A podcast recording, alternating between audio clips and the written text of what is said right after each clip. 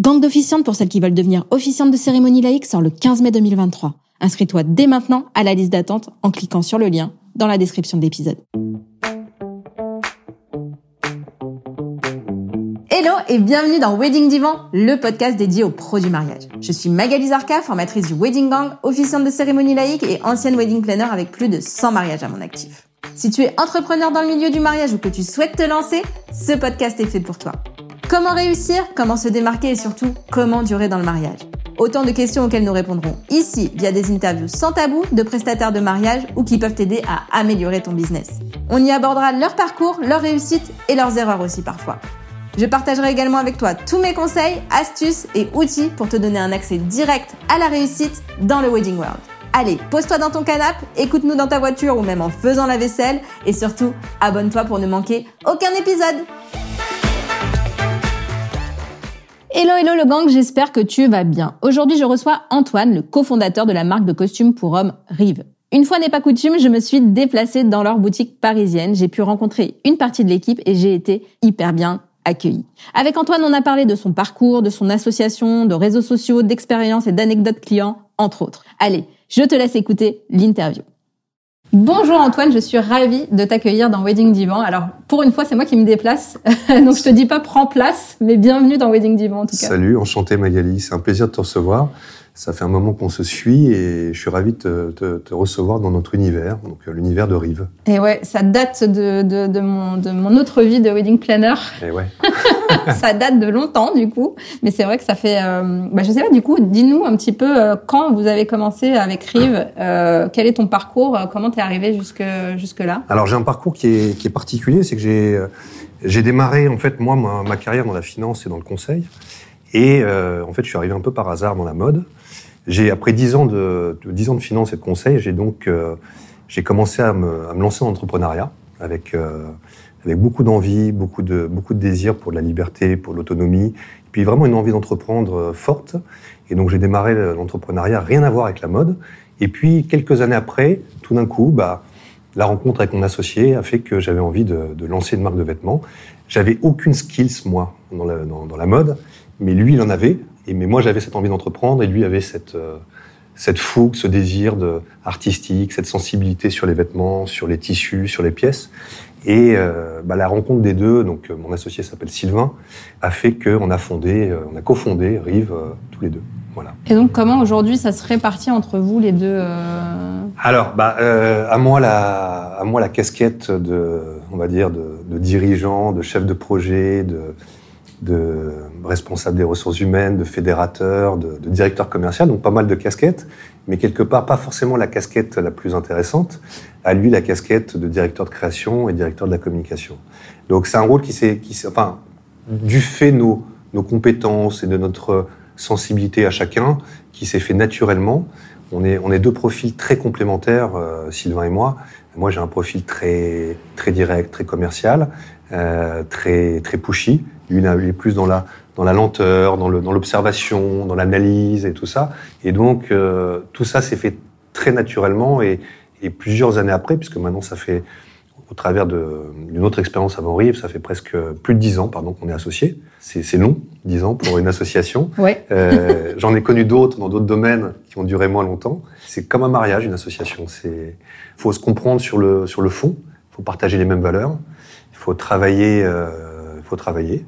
Euh, sur euh, chacun sur et, sur, et, et sur, la relation. Sur, sur l'autre. Euh, il y a des moments où on a, on a envie de, on a envie parfois de, de, de, de voir ailleurs, mais très très voilà. bonne analogie. Okay. non, non, mais il y a des moments où parfois, mais ce qui fait qu'on ne va pas voir ailleurs, c'est justement bah, tout ce fond, tout ce socle qu'on a construit ensemble et, et, qui est très important. Mais oui, l'association, l'entrepreneuriat est très, c'est délicat, c'est passionnant, mais c'est délicat de ce point de vue-là. Voilà.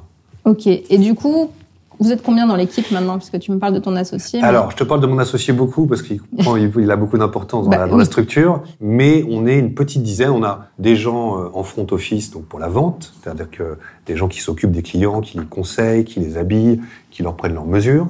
On a des gens euh, en back-office pour gérer toute la partie avec les fournisseurs, gérer ce processus de commande. On a des personnes dans notre atelier de couture, de finition, puisqu'on a un atelier en interne qui fait les finitions post, post-essayage de nos, de nos costumes ou des chemises. Et on a des personnes donc à la communication pour, pour accompagner toute cette stratégie de création et de communication qu'on essaye de déployer, qu'on déploie sur nos réseaux sociaux et sur notre site. Voilà. Donc ça fait, ça fait une petite dizaine de personnes. Vous êtes sur quels réseaux sociaux principalement?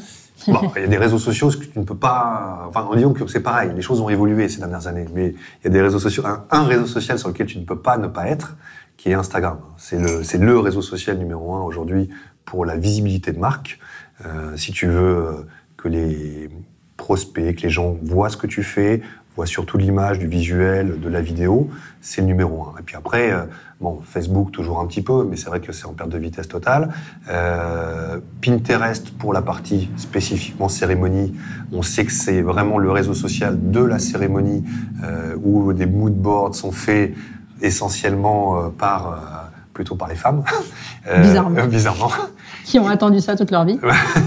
Ou parce qu'elles ont aussi cette, ce côté, elles anticipent. Tu vois, si je devais euh, donner un côté positif à, à, cette histoire de moodboard, elles sont un petit peu plus en anticipation dans, un, dans, un, dans une cérémonie, là où euh, les hommes, alors on va pas trop généraliser maintenant, surtout à notre, époque où euh, il n'y a pas que des mariages mixtes hétéros, mais c'est vrai que euh, les hommes sont peut-être last minute et euh, attendent parfois. On a des cas particuliers de, de, de, de dingue où les, les, gens viennent dix jours avant leur mariage, enfin des hommes viennent avant leur mariage pour, pour s'habiller. Alors que je pense que tu dirais ça, Normal. voilà, tu dirais ça à n'importe quelle jeune fille, elle trouverait ça fou. Euh, donc Pinterest et puis euh, LinkedIn de plus en plus. En fait, c'est un réseau social sur lequel on est en train d'investir un petit peu de temps. Euh, sur lequel on a envie d'être présent parce qu'on sait que c'est un réseau social d'abord qui est beaucoup plus dynamique depuis quelques années, qui grandit énormément, et sur lequel tu vas pouvoir toucher des gens qui ne sont pas forcément sur les autres. Je pense que tout le monde est sur LinkedIn à un moment donné dans sa carrière, en tant que salarié ou en tant que dirigeant. Et donc, euh, en revanche, tout le monde n'est pas sur Insta. La génération, on va dire, après 40 ans, très très occupée, très très busy. Elle n'est pas toujours sur Insta et elle a peu de chances de voir euh, finalement tes posts, surtout une post de marque, donc LinkedIn, c'est un bon moyen de toucher aussi une population qui est peut-être euh, un petit peu moins réseaux sociaux classiques, mais qui est plus, euh, qui est plus business. Voilà. Oui, bah pour vous, avec les costumes, ça peut être aussi une, une belle porte d'entrée, on va dire. Euh, c'est ouais. Qui, en mettent encore, on en parlait un peu. En Voilà, on en parlait un peu. Il y a, il y a voilà le, le, le, changement des habitudes de, de, consommation autour des vêtements et du coup de ouais de l'impact que ça a sur le port du costume a modifié un petit peu les rapports. C'est-à-dire que les, les gens vont porter un petit peu moins de costumes qu'avant. D'abord, ils passent beaucoup de temps chez eux, plus de temps chez eux. Euh, et puis, euh, on va dire la, le dress code strict de même d'institutions type bancaire et tout ça, c'est un petit peu relâché. Et donc, euh, ils vont adapter. Ils vont adapter euh, parfois pantalon veste, parfois même pas veste. Donc, euh, nous aussi, à nous aussi de nous adapter en proposant des modèles différents. Et puis, à nous de nous adapter pour aller toucher une cible plus large qui ne connaît pas forcément nos vêtements. Et donc, c'est là que LinkedIn joue complètement son, son, son atout. Voilà. Tu parlais des, des, personnes qui viennent euh, à la dernière minute euh, faire euh, ouais. leur, costume. C'est quoi ton anecdote la plus dingue ah, alors, non, depuis que tu as commencé? J'ai une anecdote très drôle. C'est pas forcément last minute, mais c'est un peu last minute. Mais j'ai une anecdote très drôle d'un jeune homme qui est dentiste ou qui a en tout cas une profession médicale, qui est venu se faire un costume et il avait tellement pas le temps. En fait, là, tu vas te rendre compte qu'il n'avait pas le temps forcément pour nous, mais qu'il est venu euh, faire sa prise de mesure euh, trois semaines avant son mariage, mais surtout il est arrivé en sortant d'une partie de tennis, transpirant, Ah. sans être passé par la douche. Normal. Voilà, normal, pour essayer des vêtements, qu'on lui prenne les mesures sur lui, sans gêne. Pour lui, c'était normal. Voilà. Ouais. Donc drôle et, et tragique à la fois. Peut prendre une douche, monsieur, s'il vous plaît, parce que vous n'allez pas mettre nos vêtements. J'espère qu'il se reconnaîtra pas dans le côté tragique. Mais euh, non, non, mais honnêtement, et puis après, en fait, des aventures. euh, Quand tu fais ce métier du sur-mesure, c'est un métier très particulier que connaissent aussi probablement les créatrices de robes de mariée. C'est un métier qui est très exigeant, qui demande, euh, comment dire, beaucoup de, de persévérance dans le travail, beaucoup d'exigence, parce que tu es soumis à, à des deadlines notamment dans le cadre de la cérémonie. Tu as une deadline, c'est- c'est probablement le seul secteur, euh, enfin le seul achat ou les seuls achats dans lequel tu, autour de la cérémonie, où tu ne peux pas dépasser la deadline. Je veux dire, tu fais des travaux chez toi, bon, tu peux encore dépasser un peu, et de toute façon, tu, tu vas dépasser et tu le sais. Mais là, ton mariage, il est organisé, il y a des budgets importants qui sont mis, il y a une date, tout le monde a été invité, 100, 200, 300, dans certains mariages, ça peut monter à 1000. Euh, donc tu sais que tu peux pas dépasser. Et donc, cette pression de la date, plus toute l'attente qu'il y a derrière des mariés et toute la pression qu'il y a derrière, fait que t'as pas le droit à l'erreur. T'as juste pas le droit à l'erreur. Or, dans le sur-mesure, il y a beaucoup de process manuels, il y a beaucoup de gens qui interviennent sur ta commande, de la première visite jusqu'à la livraison, énormément de gens qui passent sur ta, commande. Et tout ça fait que euh, bah, la pression, elle est, elle est, gigantesque. Et donc, tout ça pour dire, euh, une autre anecdote euh, sympa, c'est qu'un jour, j'ai eu un problème de livraison de la part de mes fournisseurs, et c'était un mariage qui avait lieu à Hong Kong. Et j'ai reçu donc le costume de ce client 48 heures avant la date même du mariage. 48 heures à Paris, mariage est à Hong Kong. Tu peux pas l'envoyer en DHL, même avec le truc le plus cher, le plus express. Il y a des problèmes de douane, ça va s'arrêter, donc c'est une histoire de 5 jours. Donc, seule solution, soit bah, tu te dis, euh, je livre pas mon client, donc ça, c'était une solution qu'on avait complètement éliminée. C'est pas du tout le genre de la maison. Voilà, même si ça doit nous coûter du temps et de l'argent, peu importe, on trouvera la solution. J'ai envoyé un de mes vendeurs, on a pris un billet euh, direct Air France, Hong Kong, enfin Paris-Hong Kong, sur Air France. Euh, il est parti le soir, euh, il a fait 11 heures de voyage.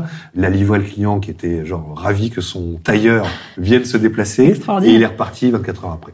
Évidemment, on n'a pas gagné beaucoup d'argent, tu peux te douter sur cette histoire, mais on a un client satisfait et une image de marque qui est maintenue et, et, et voilà. Et tout ça fait que bah, 6 ans, 7 ans après lancement de Rive, et depuis 10 ans dans lequel on est dans ce secteur, jamais il n'est arrivé qu'on ne livre pas un client de sa tenue de mariée.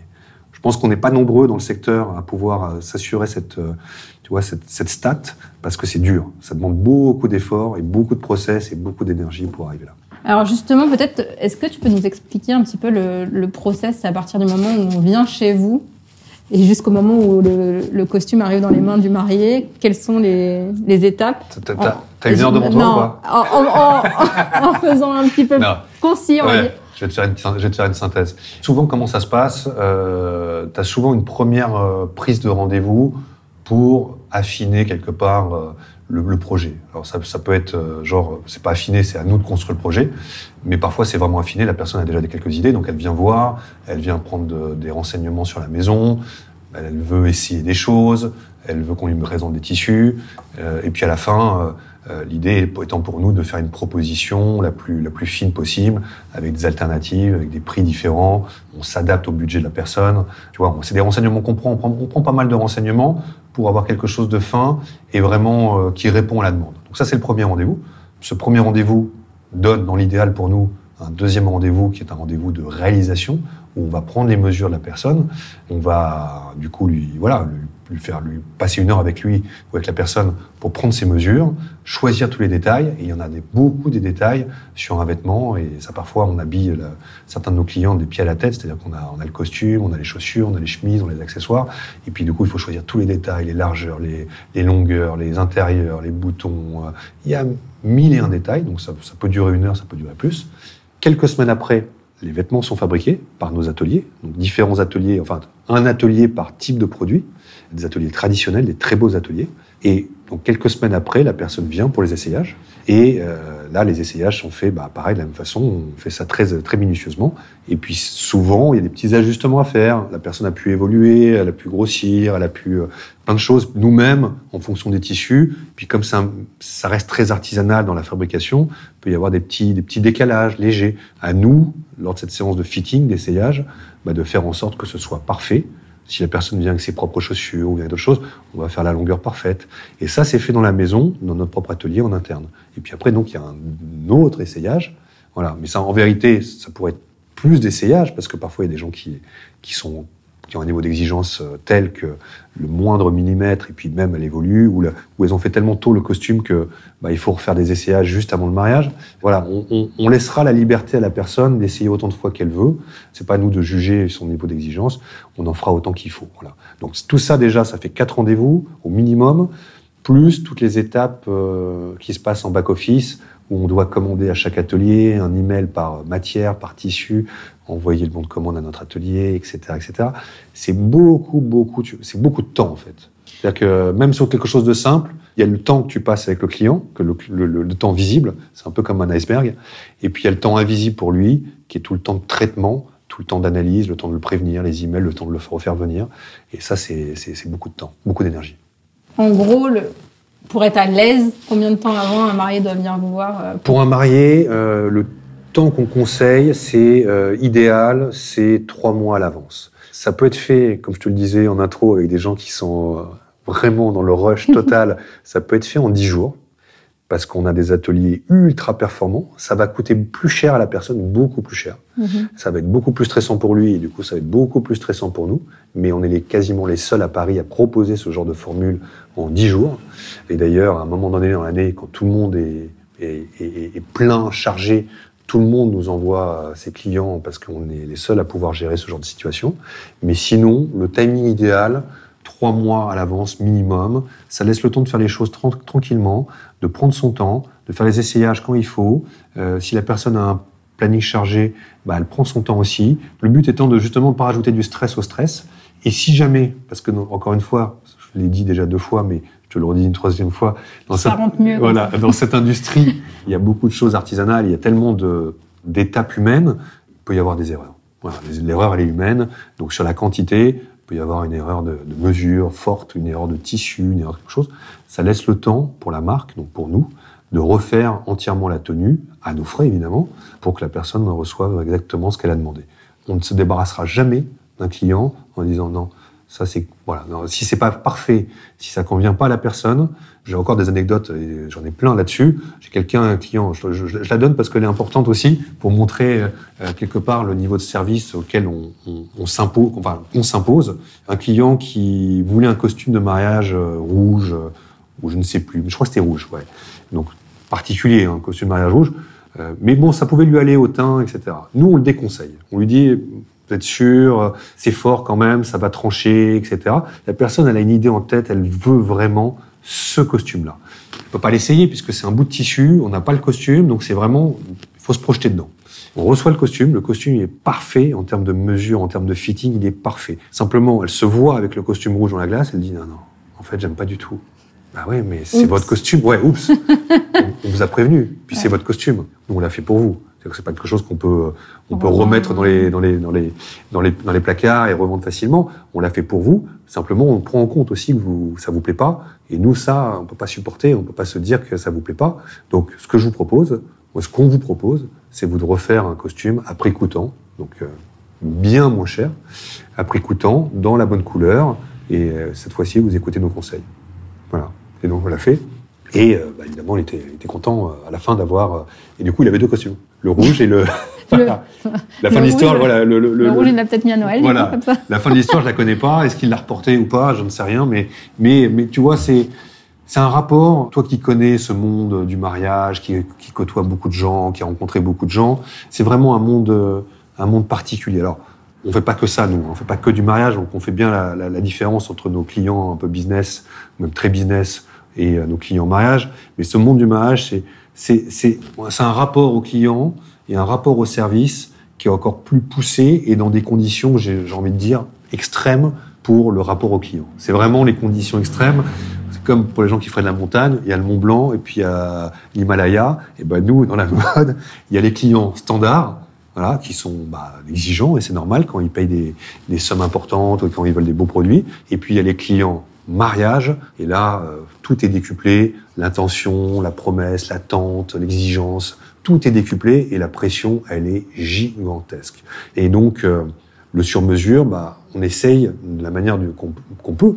Toutes les marques de sur-mesure ne se valent pas, et je vais pas en citer évidemment euh, aucune de mes concurrents, mais on essaye, nous, Rive, en tant que marque, de s'imposer un process de palace, de, on veut que le client rentre dans une bulle de confort, déchargé de tout. On le prévient, on envoie des emails, des rappels, on l'installe dans vraiment, on se charge de tout. Une fois qu'il rentre ici, on peut être sûr qu'il aura sa tenue pour le jour de son mariage et qu'elle sera parfaite. En tout cas, qu'elle sera comme exactement comme celle qu'il souhaitait.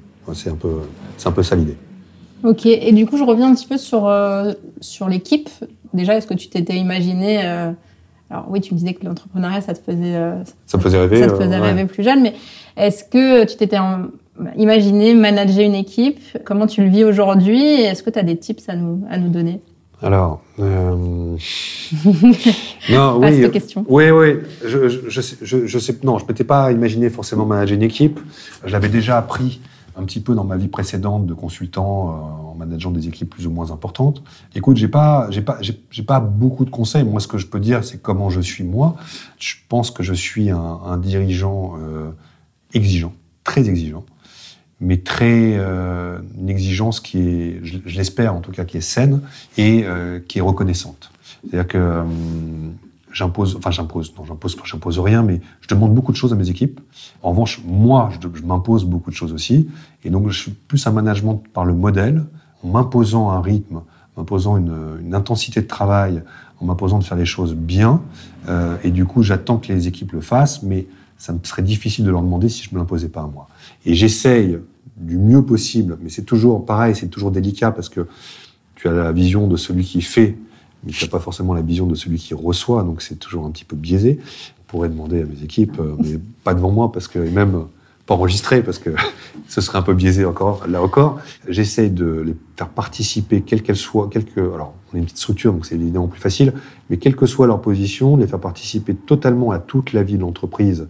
Pour les personnes du back-office, elles savent ce, qui se passe en communication pour les, équipes de la communication, ce qui se passe en back-office, et de fédérer tout le monde autour d'un projet et autour d'une réussite dans lequel eux s'épanouissent et dans lequel la société grandit. Voilà. C'est beaucoup d'humains, et après, je pense qu'il y, y, y a, l'instinctif euh, naturel, il y a du bon sens. Voilà, il y a pas, il y a pas des, il faut, faut, faut, mettre son ego de côté, il faut, faut juste se dire c'est quoi le projet, comment fait avancer les gens, et puis euh, comment faire, comment les faire avancer eux dans leur propre projet, et comment faire avancer la structure. Voilà. Ok. Euh, la dernière question que j'avais à te poser, que je, que je t'ai envoyée, parce qu'il y a des questions que je n'envoie pas. Quelle est la plus grande leçon que tu as retenue depuis que tu t'es lancé dans l'entrepreneuriat? Écoute, leçon, euh, tu, m'as envoyé la question, hein, mais j'ai répondu euh, comme ça dans ma tête un peu brièvement. En fait, la, leçon, une des leçons, c'est une leçon d'humilité ou obligé de se remettre en question en permanence. Rien n'est acquis, c'est-à-dire que même dans tes succès, rien n'est sûr. Tu peux pas forcément t'appuyer sur le passé pour définir le futur, parce que les choses changent, parce que tes concurrents changent, parce que ta clientèle change, parce que tout change. Les dernières années l'ont montré d'autant plus que les précédentes. Je vais te donner un exemple concret. Bah oui, typiquement, on parlait, on parlait du changement euh, des modes euh, d'habillement et de consommation. Euh, mais l'exemple le plus concret pour nous, c'est que avec mon associé, on s'était dit bon, on fait ce métier, on l'adore ce métier, on habille les clients, on habille les clients pour le business, on habille les clients pour les cérémonies. Ce qui est sûr et certain, c'est que les gens continueront toujours à se marier et à s'habiller pour le mariage. Et puis, patatras, Covid, mars 2020, tout d'un coup, euh, pendant plusieurs mois, les mariages sont interdits. Mais personne, aucun scénario du monde n'aurait pu anticiper ça. Aucun, tu vois, genre, euh, c'était le dernier euh, scénario possible. Bon, voilà. Et, donc, bah, il faut se remettre en question. Nous, typiquement, Marc Rive, on a perdu une grosse partie de notre chiffre d'affaires plus de la moitié de notre chiffre d'affaires est parti entre 2019 et 2020 euh, du fait bah, des changements euh, euh, d'habillement et, de cette interdiction autour des mariages. Donc, euh, on était sur une croissance forte, on était en train de grandir, on avait plein de projets. Bah, L'entrepreneuriat, c'est ça. S'il faut parfois euh, refaire quelques pas en arrière pour espérer refaire un grand saut en avant à un moment donné. C'est beaucoup ça. C'est beaucoup de persévérance, beaucoup de persévérance dans le travail, beaucoup d'angoisse, et puis temps en temps, quand tu as quelques succès, beaucoup de satisfaction parce que c'est tes succès, les succès de ton équipe. Tu euh, d'autant plus fier, d'autant plus euh, voilà, d'autant plus d'autant plus génial quand, ça se passe bien. Surtout quand tu as une marque de vêtements parce que au final c'est un produit que les gens portent. Tu peux croiser tout d'un coup dans la rue euh, quelqu'un qui porte un vêtement. Euh, quand tu as un restaurant, tu reçois les gens et tu les vois sortir de table, ils sont heureux. Donc on a des, des, des, des, des métiers où on rend les gens heureux. Donc ça c'est une vraie satisfaction, mais qui est le qui est la, la, balance de tout le reste de ce que je te disais. Ok, alors on va passer aux questions que je t'ai pas envoyées. En fait, dans ma tête, là, j'étais en train de me dire, alors laquelle je pose, parce que j'en ai plusieurs en fait que, je pose là. C'est quoi réussir pour toi? Alors réussir, c'est une bonne question. On peut le prendre de plein de côtés, de titre professionnel ou à titre personnel. Réussir, euh, c'est se sentir bien et en phase avec soi-même dans sa vie professionnelle et personnelle. C'est de ne pas se mentir, c'est-à-dire que de faire quelque chose qui nous plaît, dans lequel on se sent bon, pas forcément être bon, mais on se sent bon, et le faire avec les autres, pas au détriment des autres. En tout cas, ma philosophie, je ne me vois pas réussir, euh, pour exemple, en me payant grassement et sans que mes équipes euh, en profitent, et je ne me vois pas réussir en faisant des coups tordus à, des concurrents ou à des gens comme ça, disons que je le vivrais pas bien. Donc c'est, moi, c'est quelque chose très autour de la, euh, voilà, autour de d'une certaine pas spiritualité, mais un certain mindset où euh, c'est se sentir bien et que les autres aussi autour de toi se sentent bien, que ce soit dans ta famille ou dans ton, dans ton entreprise. Voilà. Et tu penses que tu as réussi du coup? Je pense que je fais de mon mieux pour réussir. On n'est jamais parfait. J'espère être en mesure euh, de faire en sorte que les gens autour de moi se sentent encore mieux qu'ils ne se sentent. Voilà, c'est toujours, euh, voilà, on peut pas dire qu'on arrive euh, au, top. le but est toujours d'être encore mieux que l'année précédente ou que le jour précédent. Donc voilà, en tout cas, moi je suis heureux et je pense que les gens, la plupart des gens autour de moi le sont. Et ceux qui ne le sont pas encore ou pas suffisamment, bah, on va essayer de, faire en sorte qu'ils le soient. Ok. La citation qui te représente le plus ou la phrase que tu dis le plus souvent? exactement le genre de question qu'on aime bien préparer. Je sais, c'est pour ça que je le fais, je l'envoie pas. Parce que là, je vais te, tu vois, je vais réfléchir, c'est pas bah, forcément oui, celle que je me c'est pas grave, on coupera. Ouais. La citation, non, mais. Euh, J'aime bien les choses spontanées. Ouais, non, je, moi, je, tu vois, les citations auxquelles je pense, j'essaie de la retrouver exactement. Alors, truc très basique, no pain, no gain, euh, voilà, etc. Mais c'était plutôt. Euh, pour toucher la Lune, il faut viser les étoiles ou un truc comme ça euh, euh viser, vise toujours la Lune, comme ça, si tu tombes, tu, tu auras au moins les étoiles. Quoi, en gros, voilà. voilà. Bah, écoute, je pense que c'est une expression qui est, qui est importante. Il faut avoir l'ambition. Et donc, les, les, les, expressions autour de l'ambition euh, sont importantes. Tu peux dire aussi, euh, autour du vélo, euh, bah, il faut, faut, faut, faut essayer de remonter sur la selle même si tu tombes. Donc voilà, l'essai, l'effort, l'échec. Et l'échec fait partie de l'essai. Et c'est l'échec qui permet de grandir. Donc c'est voilà des, des, des citations d'entrepreneurs euh, parce que encore une fois, quand tu vis une vie d'entrepreneur sur une dizaine d'années, tu as forcément eu des échecs et, euh, et c'est important de, de, se rappeler de tes succès et de se dire aussi que tu peux en avoir pour pas tomber dans un truc un petit peu plus un peu plus noir où tu te sentirais moins bien. Voilà, c'est important. Oui, oui, on est de remonter en selle. Remonter en selle, voilà. On en parlait avec, euh, avec Clémentine du blog de Madame C, dont on parlait juste avant, et, et ouais, enfin pour moi l'échec c'est tellement pas un gros mot. Enfin ça fait partie de la vie. C'est très bien d'avoir des échecs. Bien sûr.